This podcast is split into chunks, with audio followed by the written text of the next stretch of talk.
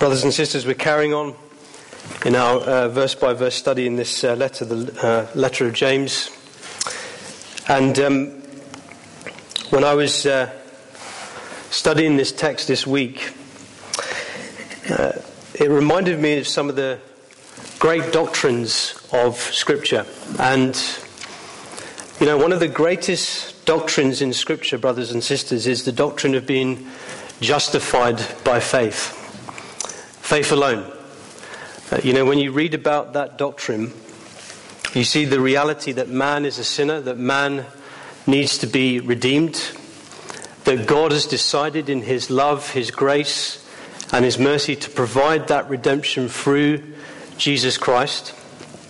And you see very simply in the scripture that if you believe in what Jesus did for you on the cross, that he died for your sins, that he rose again from the dead on the third day, God justifies you.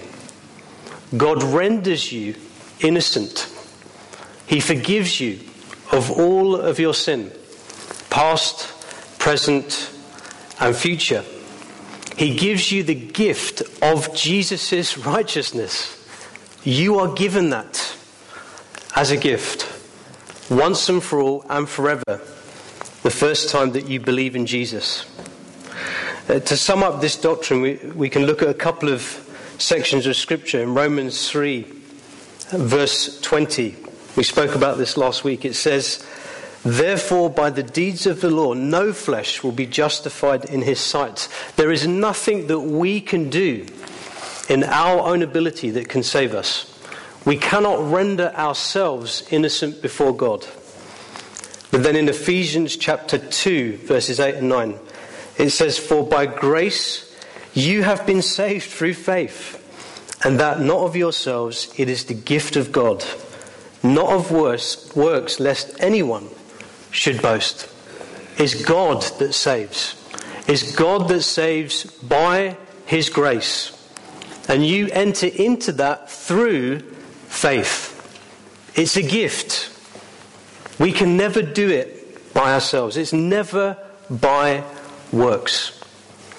Brothers and sisters, this doctrine of justification by faith is an awesome, incredible doctrine. It's the cornerstone, really, of the Christian life. And we should be thankful for the fact that through Jesus we are given this gift.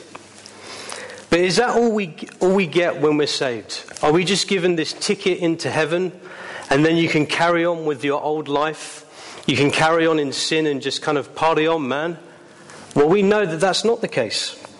We know that when we become Christians, we're called to live a changed life. You see that very clearly in Romans chapter 6, verses 1 to 4, where it says the following It says, What shall we say then?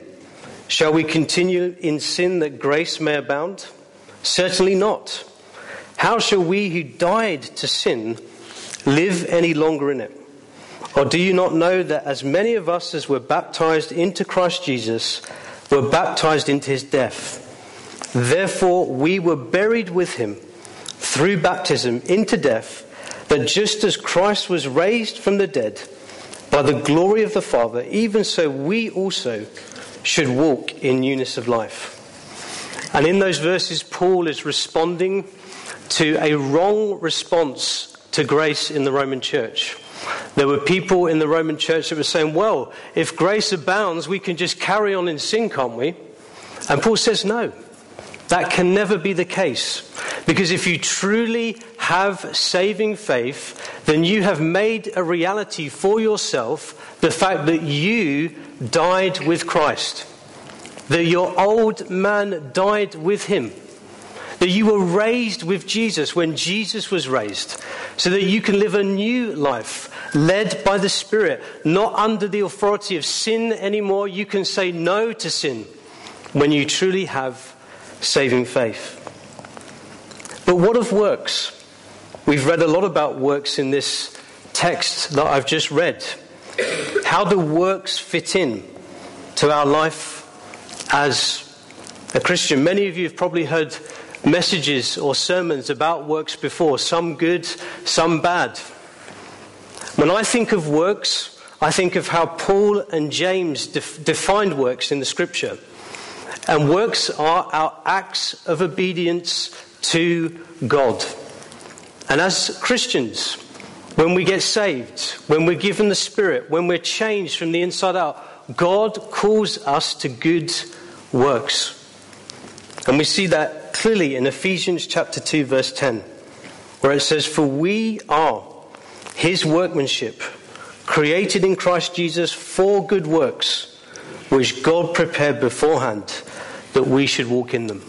We are called, brothers and sisters, to have faith in Jesus, to have a changed life, and to walk in good works. And you might be asking the question, why am I spending time talking about this? Why am I talking about the doctrine of justification by faith, the doctrine of a changed life, the doctrine of good works? Well, I'm trying to make the point that we, as 21st century Christians, we have the great blessing of having the entirety of Scripture. That we can delve into these doctrines, that we can uh, look at them in detail, we can receive from what God says in His Word, and we can apply them to our lives. But you see, back in the first century, they didn't have that. They didn't have the fullness of the New Testament. The, the, the, book of the New Testament that spends the most time speaking about these doctrines, the book of Romans, wasn't going to be written for another 20 years. This epistle was written between AD 45 to AD 48, and the book of Romans was written in the AD 60s.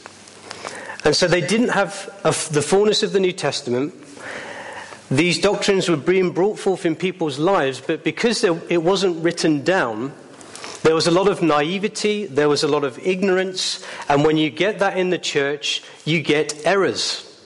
You get errors about major doctrines. And one of the errors that these Jewish Christians were falling into was they were believing that you just had to have faith and no evidence of that faith in works. The error that I like to call faith without any evidence. And this was fueling their sin. This was giving them an excuse to sin. Maybe the sin that we talked about last week of showing partiality. And James wants to deal with that. He wants to deal with that error today in this text.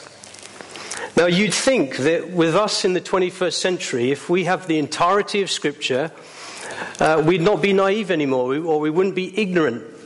And that this era of faith without any evidence wouldn't be around anymore. But the sad news is that the same error is in the church today, as it was in the first century. There are many ministries that teach that all you need to do is believe in Jesus once, not have a changed life, you can get on with sinning, and you'll go to heaven. And they don't realize that when they do that, they are stumbling people, maybe to be a false convert. They are discrediting the gospel, and they're even potentially stopping the work of God. Maybe some of you in here today believe that very thing. You believe that all you need to do is just believe in Jesus once or maybe a few times in your life, and you'll go to heaven. Maybe you've gone to a church that teaches that very thing. Well, God has a message for you today.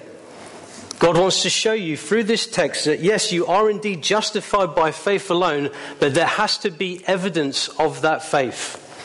And that is through works. And it doesn't just apply to those people, but it applies to every one of us. Because we can all fall into this error. So let's be open to hear what the Spirit wants to speak today. So, James is going to deal with this very error in, I'd say, three distinct sections in this uh, piece of Scripture. In verses 14 to verse 17, he's going to show us that faith does indeed need evidence. In verses 18 and 19, he's going to show us that you can't separate faith and works, they're inseparable. And then from verses 20 to 25, he's going to show us that this idea of faith needing evidence is not a new thing, it's been in the Old Testament. And he's going to talk about a couple of characters there. So let's look at each section. So, firstly, he starts off in verses 14, 15, and 16. He says the following He says, What does it profit, my brethren, if someone says he has faith but does not have works? Can faith save him? If a brother or sister is naked and destitute of daily food, and one of you says to them, Depart in peace, be warmed and filled, but you do not give them the things which are needed for the body, what does it profit? Now, in these first three verses, he's asking a series of questions. The first question is very simple. He says, Look, if someone says they have faith, but they don't have works, what does it profit, or what advantage is that if someone lives that way? He then says, Can faith save him? Now, those four words have caused a lot of controversy in the last 2,000 years in the church. These were probably the words that Martin Luther read when he said that this letter was the epistle of straw. Because when you read those words, it seems to contradict what the Apostle Paul says in the book of Romans, where he says that you're justified, justified by faith alone. Uh, and Martin Luther looked at this and he thought, well, how can that be? How can he ask the question, can faith save him? This is also the words that are used by very legalistic Christians in very legalistic churches that say, hey, we need to believe in Jesus and follow certain standards because, look, even James seems to suggest that in these verses. But both of those responses to these words are wrong. They're wrong because when you look at the original Greek, it should say, Can this faith save him? Referring back to the faith that he is questioning in the first question. A faith that says, Yeah, I believe, but I've got no works to evidence it. He takes it further in verses 15 and 16, where he brings up a very practical example. He speaks of a brother or sister in the church who's naked, which means that they don't have really any clothes. They're destitute of daily food, which means they cannot get their daily food needs met. And one of the brothers or sisters says, Well, okay, we see that you really need things, but go, be, be, be of peace, be filled, be warmed, but you don't actually do what you're saying. He says, What on earth is the profit of that? What advantage is that faith that says things but doesn't do things? And so, having asked these questions, he then makes this first really radical statement in verse 17 where he says, Thus also, faith by itself, if it does not have works, is dead. And that word dead there means literally non existent, no life. I think the word is nekros. Nothing there. James makes a really radical statement there. But how does he get to that statement from these questions in verses 14, 15, and 16, and then makes his declaration in verse 17? Because remember, he doesn't have the book of Romans. He doesn't have the whole of the New Testament. How did he get it? Well, I believe that he got this conclusion from his relationship with the apostles, the original 11, and Matthias, who was added before the day of Pentecost. And the apostles would have taught James about what Jesus um, uh, taught, what he said, what he meant by what he said. And when you look at what Jesus taught, brothers and sisters, in the scriptures, in the gospels, it's very clear that Jesus, listen, he believed that faith needed evidence. We see it very clearly in our first verses in John 7, verses 37 to 38, where Jesus says, On the last day, the great day of the feast, Jesus stood and cried out, saying, If anyone thirsts, let him come to me and drink. He who believes in me, as the scripture has said, out of his heart will flow rivers of living water. And so, listen, Jesus in these verses is talking about those who would believe in him, us, Christians. And he says, for those who believe in him, the Spirit will come into their hearts, and the Spirit will naturally come out of that person's heart in rivers of living water. There will be an external evidence of what has been worked inside that person. As they've put their faith in Jesus, as they've been born again, the Spirit will come out of that person to bring evidence of that faith. Well, what is that evidence?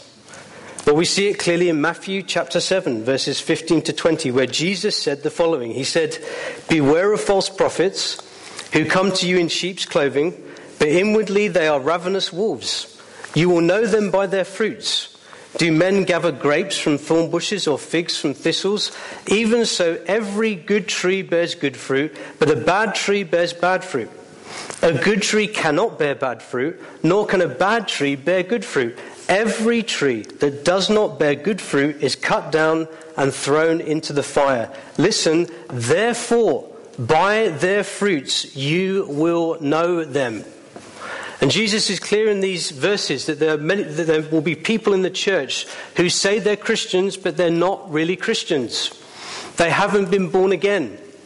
And he says, You will know them by their fruit that they're producing in their life. A good tree will produce good, good fruit, a bad tree will produce bad fruit. That's how we will know them. That's the evidence. The evidence is the fruit that's been produced in someone's life. What is that fruit? Well, Jesus teaches us in the next few verses in Matthew 7. He says, Not everyone who says to me, Lord, Lord, shall enter the kingdom of heaven, but he who does the will of my Father in heaven. Many will say to me in that day, Lord, Lord, have we not prophesied in your name? cast out demons in your name, and done many wonders in your name? And then I will declare to them, I never knew you. Depart from me, you who practice lawlessness.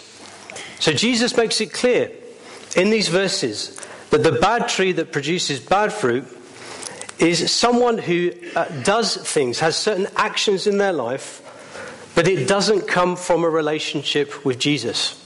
That's the bad fruit. People who do things maybe in the name of God, but listen, they don't know God. They don't have Jesus within them. They don't have the Spirit in their hearts.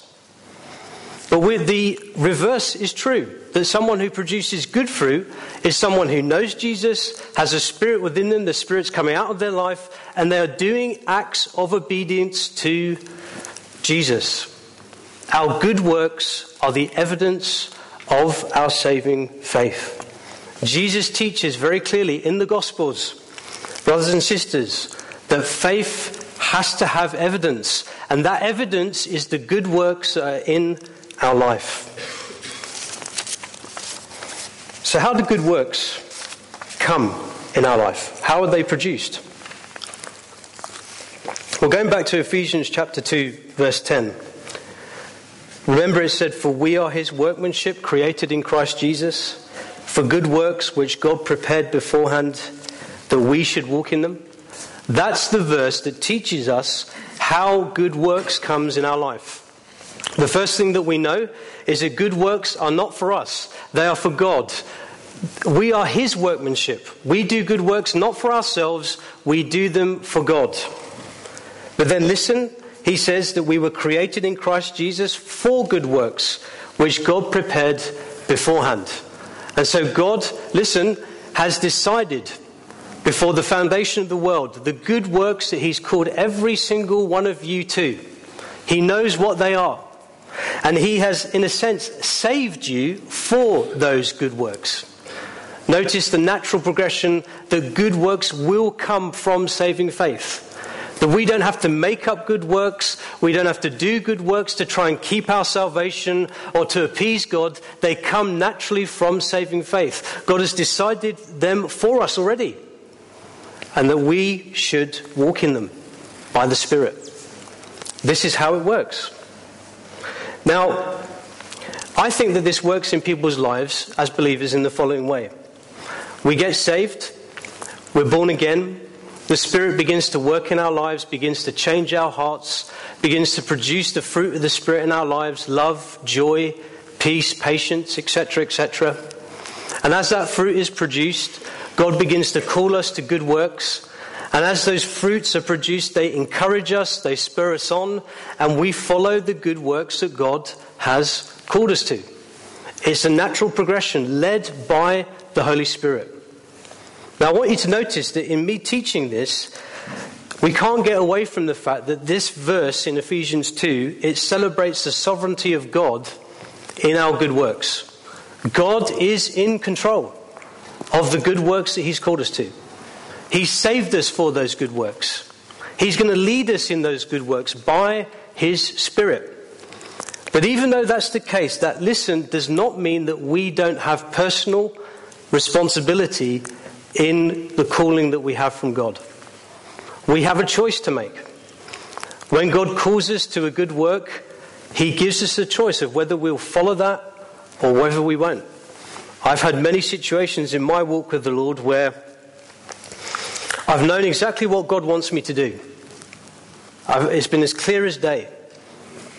But He says, It's your choice, Adam. You choose what you're going to do. Are you going to follow me in what I want you to do, or are you going to follow the world?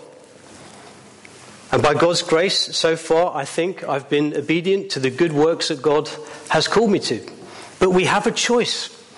We have personal responsibility. And the fact that we have this, I think, is clearly taught by the fact that Jesus is going to judge us one day, each one of us in here, with how we've been faithful to the good works that he calls us to. That's clearly taught in 1 Corinthians 3, when it says that if, when you're standing before Jesus on that day, and he's assessing your works, and your works have been built upon the foundation of Christ and been done by the Spirit, your works will survive and you'll be rewarded. But if when you stand before Jesus on that day and he's assessing the things that he called you to, and you weren't faithful to what he asked you to do, and you built upon the flesh rather than him, you will suffer loss. So there's a reward for our obedience, and there's a loss if we're not obedient. So that definitely teaches, listen, that we have personal responsibility. God decides what He wants us to do, He leads us in what He wants us to do, but we do have a choice in following that through. That's how it works. That's how good works come about in our life. But the point that James is wanting to make in these first four, first four verses is that faith has to have evidence. Faith has got to have evidence, and that evidence is good works in a believer's life. And he's teaching that it is inconceivable for someone to say that they can have faith without works. And it's inconceivable because it goes against the very thing that Jesus taught when he was alive. So we have to have evidence in our faith. That's our first section. That's the first point that James wants to make. Our second section is in verses 18 and 19, where James says the following He says, But someone will say, You have faith and I have works. Show me your faith without your works, and I will show you my faith by my works. You believe that there's one God, you do well. Even the demons believe and tremble. Now, what James is doing in these two verses is he's writing basically a description of an argument. Uh, it's got a technical term, it's called a diatribe in Greek literature, apparently. And he's describing basically a shouting match. I mean, have you ever had one of those shouting matches with someone before when you're arguing? Well, I, I think this, and the other person says, No, I think that. And it goes back and forth and back and forth, and no one really gets anywhere. There's no real conclusion that comes from that kind of argument. And that's kind of what he's describing in verse 18. He says there that the person that believes in the error of uh, faith without evidence says, Well, you've got works and I've got faith. And that's what I believe, and you should, you should be okay with that. And I'm not going to change my mind. And then James comes back and says, Well, you show me that faith. Show me your faith without works and I'll show you my faith by my works. It's this kind of boxing match. Boom, boom, back and forth. But the point he's trying to make is, is that this person that believes this error, that you can have faith without works, is trying to separate works and faith, trying to sort of divide them up too much. And James knows that this is completely unbiblical, it's completely unscriptural. Because it goes, again, against the very life of Jesus Christ. When you look at the life of Christ, he never separated faith and works, they always went together. The faith that Jesus had in the Father was always reflected in what he did, what he said, in his interactions with people, and specifically when he was obedient to what the Father called him to do to go to the cross for the sins of the world. Jesus didn't like say one day, okay, I'm about faith today, and then the next day he was about works. He never separated it. If you look at the life of Christ, you'll find that. I mean, even Jesus said this in John 7, uh, verses, um, John, not John 7, John 14, sorry. In John 14, verses 7 and 9, he says, If you had known me, you would have known my Father also. And from now on you know him and have seen him. Philip said to him, Lord, show us the Father, and it is sufficient for us. Jesus said to him, Have I been with you so long, and yet you've not known me, Philip? He who has seen me has seen the Father. So how can you say, Show us the Father? Notice that Jesus is saying here, Look, if you've seen me, you've seen the Father. There's no separation between my faith in what I believe about God and what I am doing in my life. That was Philip's problem. He didn't get it. And so Jesus is challenging him there. But the point is, is that you cannot separate faith and works. They always go together. And James develops this in verse 19, where he says, You believe that there's one God, you do well. Even the demons believe and they tremble. Where he says there, You believe that there's one God, he's referring back to Deuteronomy 6, verse 4, which says that there's one God, and all the Jews believe that. And the oneness there in Deuteronomy 6 4 speaks of the unity in the Godhead. And he says, if you believe that, that's good. That's a good thing to believe, but you better know that even the demons believe that. Why did the demons believe that? Well, because they were there. Even before this world was made, demons were not demons, they were angels. They were in heaven. They could see God. They could see the oneness or the unity of the Trinity in a way that we can't even understand. But then they rebelled against God with Satan. They got kicked out of heaven. They came to the earth. Now they're demons. But they still believe that God is one.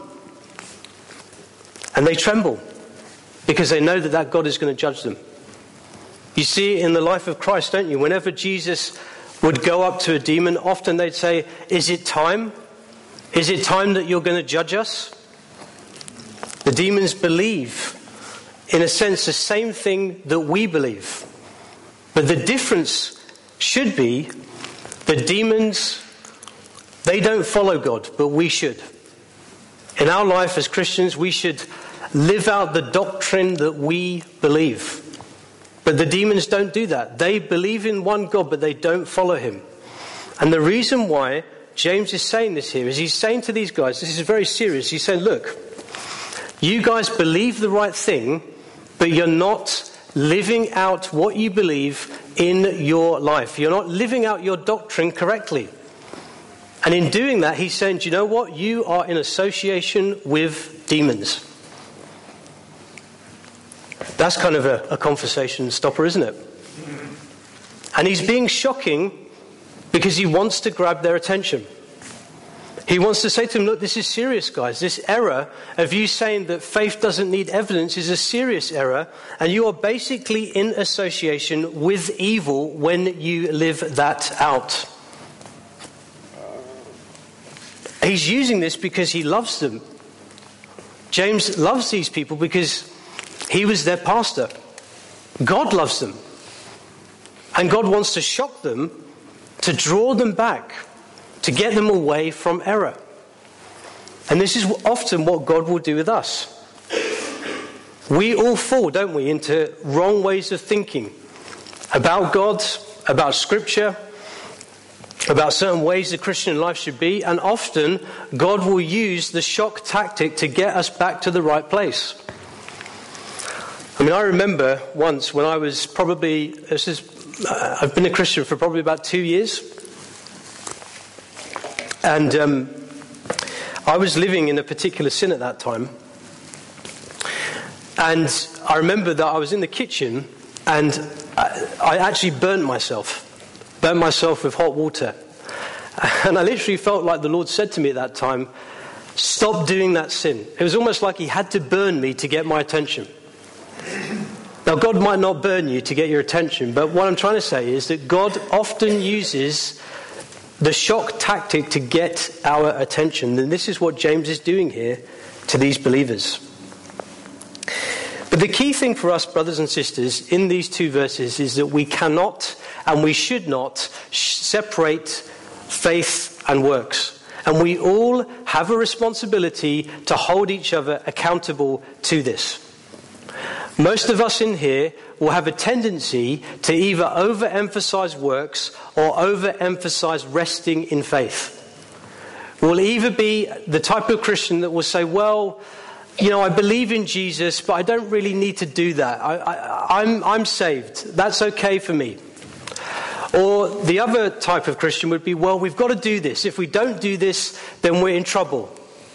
And they overemphasize works. And each of you will probably fall into one of those two categories. And we need to encourage each other away from those things. Encourage each other to live out this reality that faith and works go together. So, for the person who rests in faith and feels like they don't need to do anything, we need to encourage them hey, what is God calling you to do? What's the good work that God wants you to do this year? How can you grow in serving in the church this year? How can you be fruitful in what God wants you to do? For the person who is all about works, we need to encourage them to say, look, hey, God's got this. God knows what works He's calling you to do. God is going to lead you in those works. You don't need to worry about maintaining good works to keep your salvation. We all need to encourage each other in this, brothers and sisters. It's a really important thing because if we go one way or the other, we're in danger of getting into the error that these Jewish Christians were getting into. And it doesn't lead to any fruitfulness, it just leads to a lack of real faith, it leads to coldness to God, it, it leads to not really being used of God. So let's encourage each other in that. So, our third and final section is in verses 20 to 25. And James starts off this section by saying, But do you want to know, O foolish man, that faith without works is dead? So he, said, he starts off with another question and he's saying, Look, do you really want to know? Do you really want to know that faith without works is dead? Notice he calls the, the one in error a foolish man there. And that word for foolish means destitute of spiritual life. It could mean that this person who's in the error is just ignorant and naive, or it could mean that actually they're not really born again. That they're one of those people that says they're a Christian, but they're not really a believer. So he says, Look, this is how I'm going to show you. I'm going to show you that this idea that faith requires evidence is not a new thing that I'm making up. It was there in the Old Testament through two specific characters. And the first is Abraham. So he says in verse 21 Was not Abraham, our father, justified by works when he offered Isaac, his son, on the altar? Now, what James is referring to there is Genesis chapter 22. When God called Abraham, he actually said he tested Abraham to find out what was in his heart. He said, I want you to offer up your son Isaac on Mount Moriah. And if you remember in that chapter, Abraham was obedient to that. He prepared everything. He traveled there with Isaac and two, uh, two companions. When he got there, he separated from those companions. He went up the mountain with Isaac. He actually built the altar, bound Isaac up on the altar, took the knife, and was about to slay his son. And God said, No, don't lay a finger on him. And James is saying that in this work that Abraham did in Genesis 22, it says here that, that just, he was justified by that work. Now we have to ask ourselves the question what does that word justified mean in this verse? Because it's extremely important that we understand what James is trying to say. The word justified there in the Greek is the same word that Paul uses in Romans to say that you're justified by faith alone. But it can have two meanings. The first meaning is that it can mean rendering someone innocent for the first time. The second meaning can be to show evidence of someone that's been rendered innocent previously. They're the two meanings in the Greek of that word.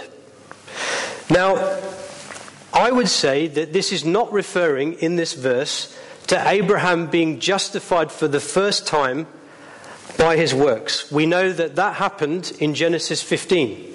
You remember the situation in Genesis 15? Abraham wasn't called Abraham then, he was called Abram.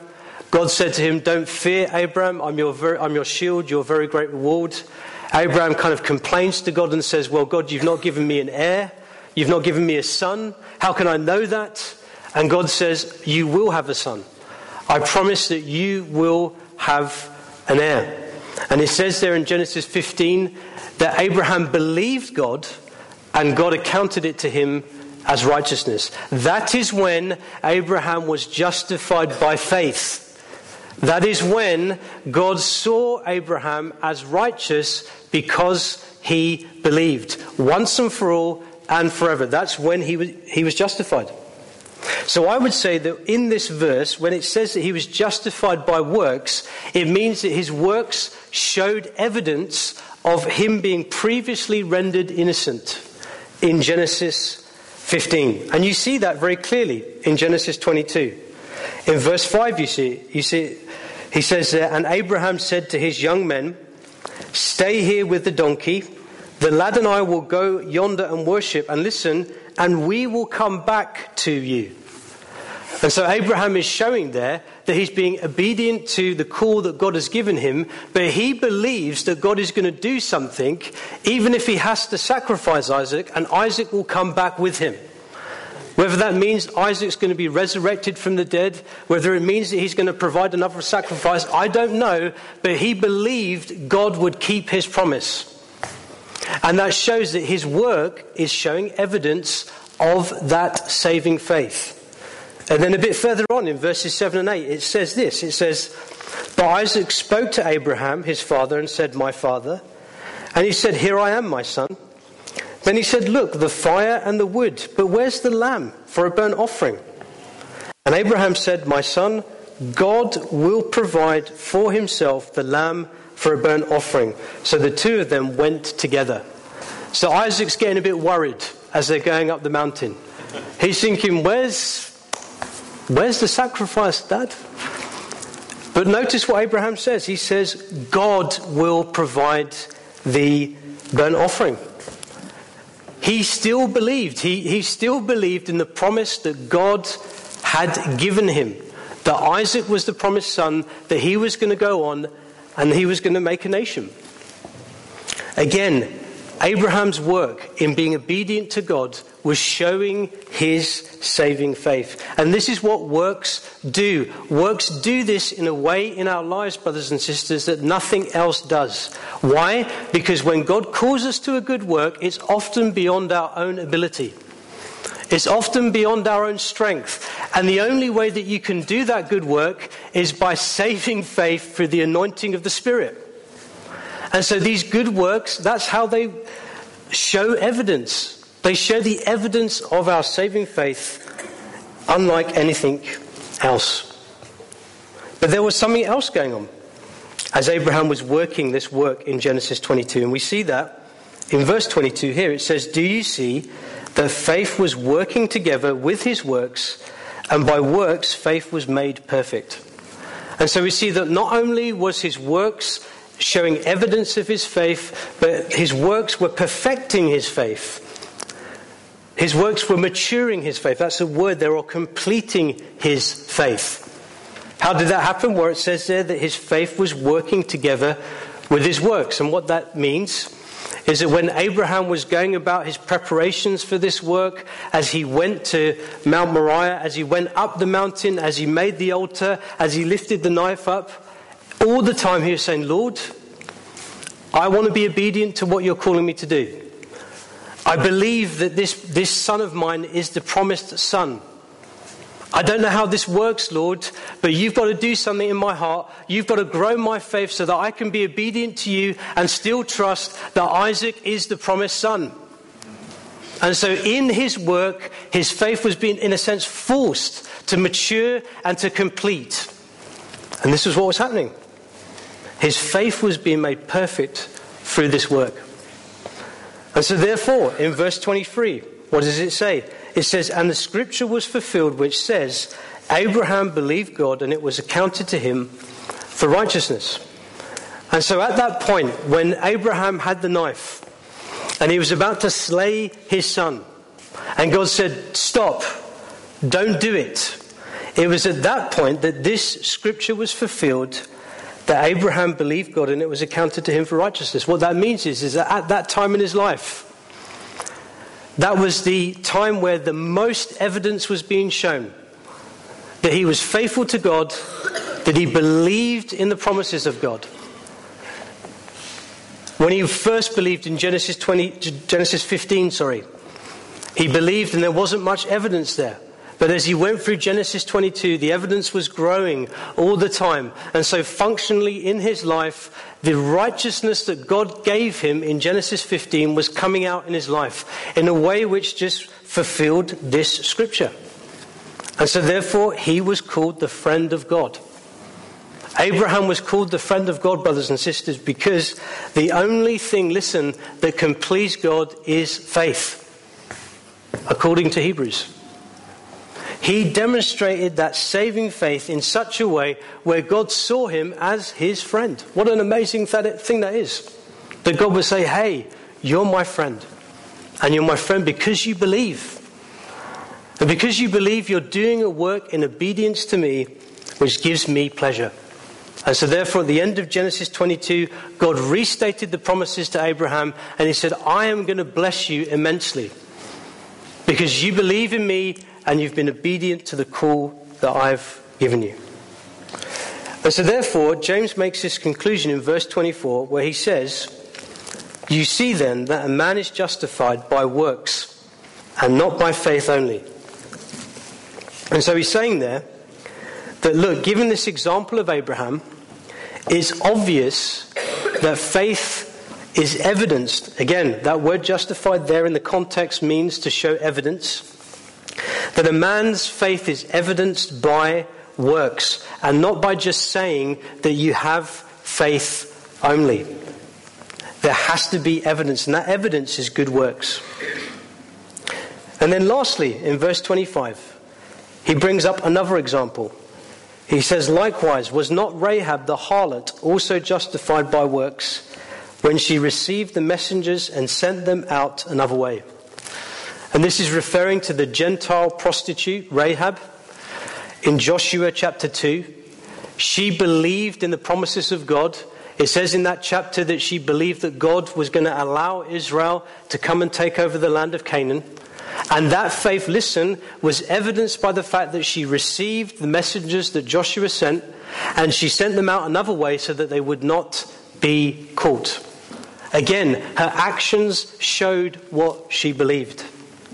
And I believe that he uses this example of Rahab because he knew that if he used the example of Abraham, some of these Jewish Christians would say, oh, well, that's just a great patriarch, Abraham. Obviously, God would call him to certain things. Um, but we're just measly Christians. God's not going to call us to anything. And James is saying, no, there was a Gentile prostitute in the Old Testament who was justified by faith and it was evidenced by her work. And so, again, brothers and sisters, in finishing, James is saying in this text very clearly, very succinctly, very obviously, that if you say that you believe in Jesus Christ and you believe that He's your Savior, that has to be evidenced in your life by works, by good works. And the good news is, is that you know where it says in verse 23 that Abraham believed God and it was accounted to him for righteousness, that that scripture was fulfilled in his life? God wants to do that with every single one of you. God wants to fulfill that scripture in your life. God wants, listen, as you put your faith in Jesus, whenever that was, He wants to show that faith through calling you to good works, through you being obedient. Why? Because He wants to show Jesus to other people, people around you. He wants to show that saving faith to other people who are lost, who are going to hell. so that they may hear the gospel, receive the good news of the gospel, and be saved. But he also, listen, he wants to grow your faith. He wants to perfect your faith. He wants to make you more like Jesus, give you a greater experience of Jesus, make you more usable for Jesus, and that happens as our faith grows through works. And if we don't believe that, if we believe this lie and this error that says that you can just believe in Jesus and have no evidence of that faith, then listen, you're not going to be used of God. God is not going to be pleased with that. He's not going to grow, he's not going to have, have, the opportunity to grow your faith if you believe that lie, if you believe that error. And James was obviously concerned about that for these people, but the Spirit is concerned about that for us in here today. Do you believe that lie? Do you believe that error? That you can just believe and have no evidence? Well, there's a consequence to that. That consequence is that you don't grow in faith and God doesn't use you. So turn from that today if you believe it. He finishes off in verse 26 by saying, For as the body without the spirit is dead, so faith without works is dead also. He sums it up in this verse where he uses the example of human beings being alive. Human beings being alive have a body, they have a physical component, and they have a non physical component, our heart or our spirit. And when we die, our spirit leaves our body, and there's a separation there. And that person is no longer alive. And he says here, look, when that happens with someone, they're dead, and so faith without works is dead also.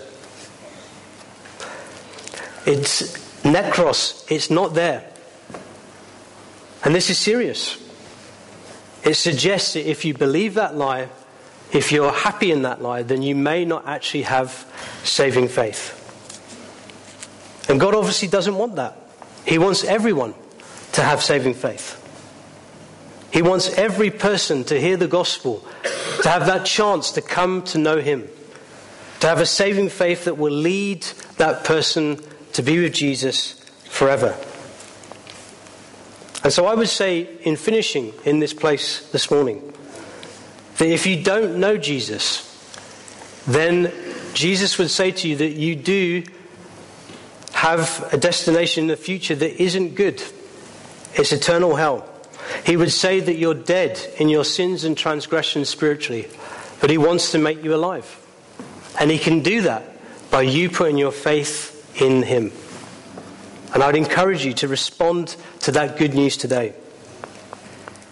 But for those of you who do know the Lord in here this morning, I want you to ask yourself a serious question this week. I want you to ask yourself soberly Is there evidence of good works in my life? Do I really believe that that is required for me to have saving faith? Or am I just kind of swimming along saying that I believe in Jesus and I'm still living a life of sin. And if there's no evidence of good works in your life, which means being obedient to God in the things that He calls you to do, and you're happy in sin, then that's not a good situation. And I'd encourage you, please come and speak to me or to John. Let's deal with that. Let's pray through that. Maybe even some of you now want to deal with that. If you want prayer, if you feel the Spirit's convicting you, then come and speak to me or John or whoever after the service and receive prayer. Because God does not want your faith to be dead, He wants it to be alive for Him so that you can be fruitful for Him and live in good works.